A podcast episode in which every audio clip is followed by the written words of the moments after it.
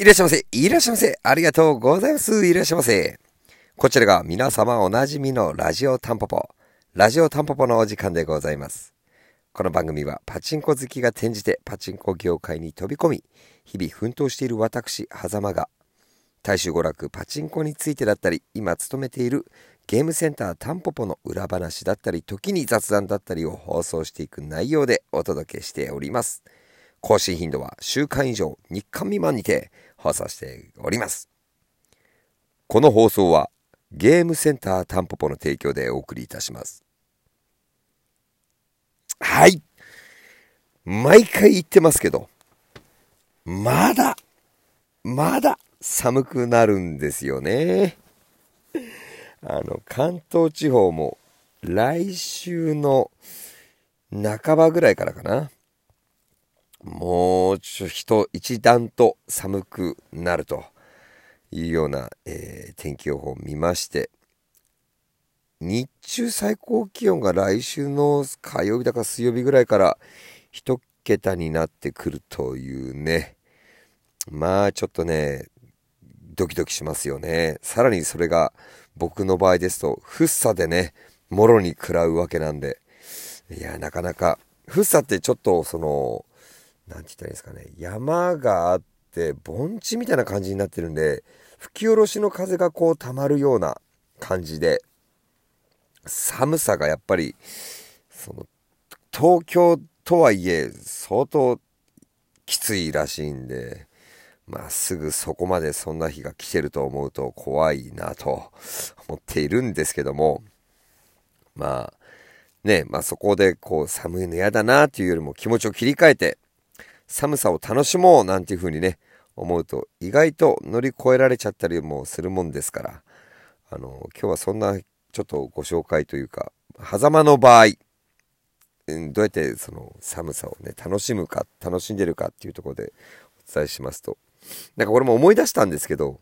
自分はあの、結構ですね、あの、コーヒー豆をひいて入れて飲むっていうのがちょっとした趣味なんですよ。で、これぐらいの寒い時期に入れたてのコーヒーを飲むのが本当に美味しい季節なんですよね。まあこれ去年何やってたかなってちょっと考えたら、そう、そうだと思って思い出したんですけど。で、ミルで、コーヒーミルでちゃんと豆からガリガリガリって引いて、引きたての豆を、できればその豆は焙煎したての豆なんかがいいんですけど、焙煎してから2週間ぐらいの豆がいいんですけど、それでコーヒーをこう入れるとですね、あの、粉がぷくーっと膨らんで、まるでこう呼吸をしてるかのように、こう、ふわーって膨らむんですよ。で、こう、ポタッ、ポタッ、ポタッと、一滴一滴、あの、大切に、丁寧に、丹念にと 落としまして、まあ、石油、石油ストーブなんかを炊いて、暖を取りながら、こう、ずずっとすするブラックコーヒーがね、本当にうまい。あの、まあ、ブラックコーヒーが実は僕飲めるようになったきっかけっていうのも、実はパチンコ、パチンコ屋さんだったりするんですけど、間違って自動販売機で、ブラックの缶コーヒーを、あれは夏だったかな？買っちゃって。まあでも喉が渇いてたからこうグビって飲んだら美味しいじゃんみたいな、そんなところから僕はブラックコーヒーがね飲めるようになったんですけどね。まあそんなことをちょっと今週は思い出したような、あの、日があったんで、えー、ちょっと前置きというか、最初にお話しさせていただきました。えー、リスナーの皆さんがね、えー、どうやって楽しく冬を過ごしているか、なんていう方法もありましたら、ぜひお便り、ご質問でいただけたら嬉しいな、なんて思っております。さてさて、ではでは、えー、今日の本題と参りましょうか。今日はと言いますか、うん、ごめんなさい。今日もタンポポのコマーシャル的な話になってしまうんですけども、えー、この放送が今撮ってるのが実は12月9日の夜中の1時過ぎたとこです、今。えー、だから12月9日の朝の配信になるのかな？予約が配信ってのを覚えましたからね。予約配信でこの後アップしますけど。なので、明日12月10日木曜日の真相開店のご案内になります。えー、ちょっと今日はその辺のお話していきますけど、まあ、ツイッターの方ではちょろりと出しましたが、えー、おかげさまで、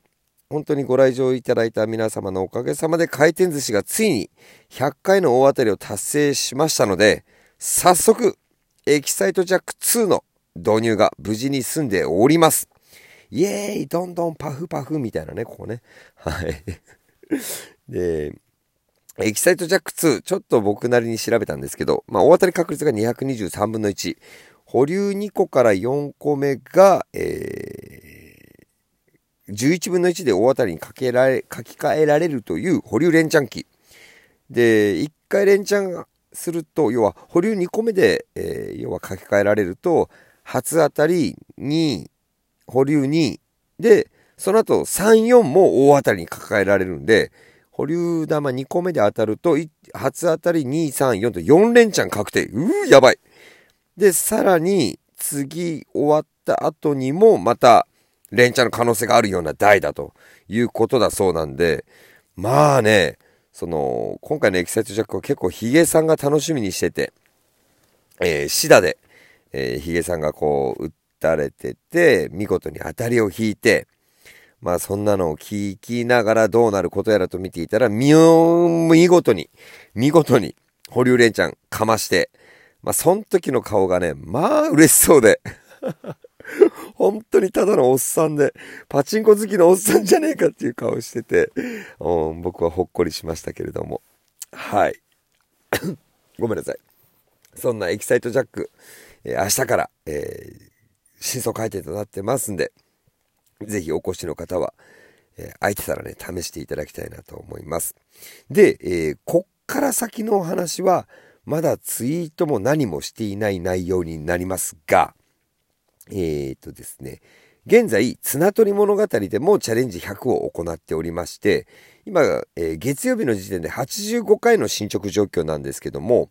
本来だったら、綱取り物語が達成した時に、まあ、麻雀物語と一緒におまけを入れるという約束だったんですけども、えー、我慢しきれないチンポポは、これ大事ですよ。大切なことなんでもう一回言います。我慢しきれないチンポポは、言いたいだけですけどね、えー、今回入れちゃいました。すいません。えー、もう申し訳ない。辛抱耐えられんかったです。え導入された台は、ドルルデンヘブンブリッジはい。ご存知でしょうか僕は、あの、もちろんご存知なく、今回の導入で初めての初対面となったんですけど、もうね、盤面が超コミカルな盤面で、可愛らしい素敵な子なのでね、あの、ぜひいらっしゃった際にはお試しいただきたいんですけども、まあ、当然、台が導入となったならば、撤去した台がございまして、それは、ゴルニャンマーチさんです。すごく可愛らしい台で、タンポポでも実はひっそりと人気の台だったんですけど、気づかれている方は気づかれたと思うんですが、ゴルニャンマーチは焼くものステージ内のプラスチックが欠けてしまった状態でずっと無理させてしまってたんですよ。で、いち早く修理に出したいなーっていう気持ちではいたんですが、その機会をなかなか見出せなくていて、まあ、今回ちょっと綱取りの前倒しって形でね、ゴルニャンマーチちゃんを、こう、急遽、入院させるといった形で、ラグーンさんよろしくお願いいたします。えー、それの代わりにヘブンブリッジといった形になってございますので、まあ、ゴルニャンマーチ、またね、多分すごい好きな方好きなんで、可愛らしいんですよ、あれも。あの、まあ、復旧を楽しみに、そちらもお待ちいただきつつ、ヘブンブリッジも楽しんでいただきたいと思っております。ね、実は今回これで終わらない。あのですね、もう一個あります。10月頃からずっとタンポポのカウンター前にガチャガチャが用意してあったのをご存知の方もいらっしゃると思うんですが、いよいよその準備が整いました。タンポポ土産のガチャガチャも明日12月10日より実装となります。こちらはですね、1回500円と結構な金額なんですが、まあ、遠方から来られて、お土産にレシートだけっていうのもずっと引っかかっておりまして、まあ、ずっとこの構想は持ってたんですけど、やっと仕上がったので、あの明日からやれますんで、どんなような内容なのかは、いらっしゃってからのお楽しみということで、はい。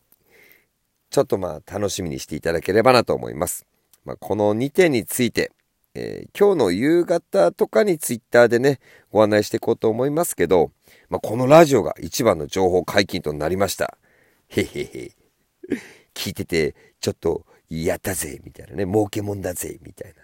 な、はい、感じになってくれたら嬉しいんですけど。まあ、今回のガチャガチャ企画しかり、まあ、チャレンジ100しかり、あの、タンポポはですね、まだまだ、えー、進化の過程ですので、今後も、えー、タンポポの動向を楽しみに見守っていっていただけたら、言えてない。見守っていっていただけたらなと 思います。まあなんだかちょっとね、告知的な内容がここ最近続いてしまいましたが、えー、狭間へのお便りご質問どしどしお待ちしております。えー、次回はあれですね、ちょっと今また溜まってしまうと良くないので、お便り返信会かななんて思っておりますが、まあそんなところで、えー、今回の締めといたしましょうか。え今日も最終最後までのお付き合い、誠にありがとうございました。ありがとうございました。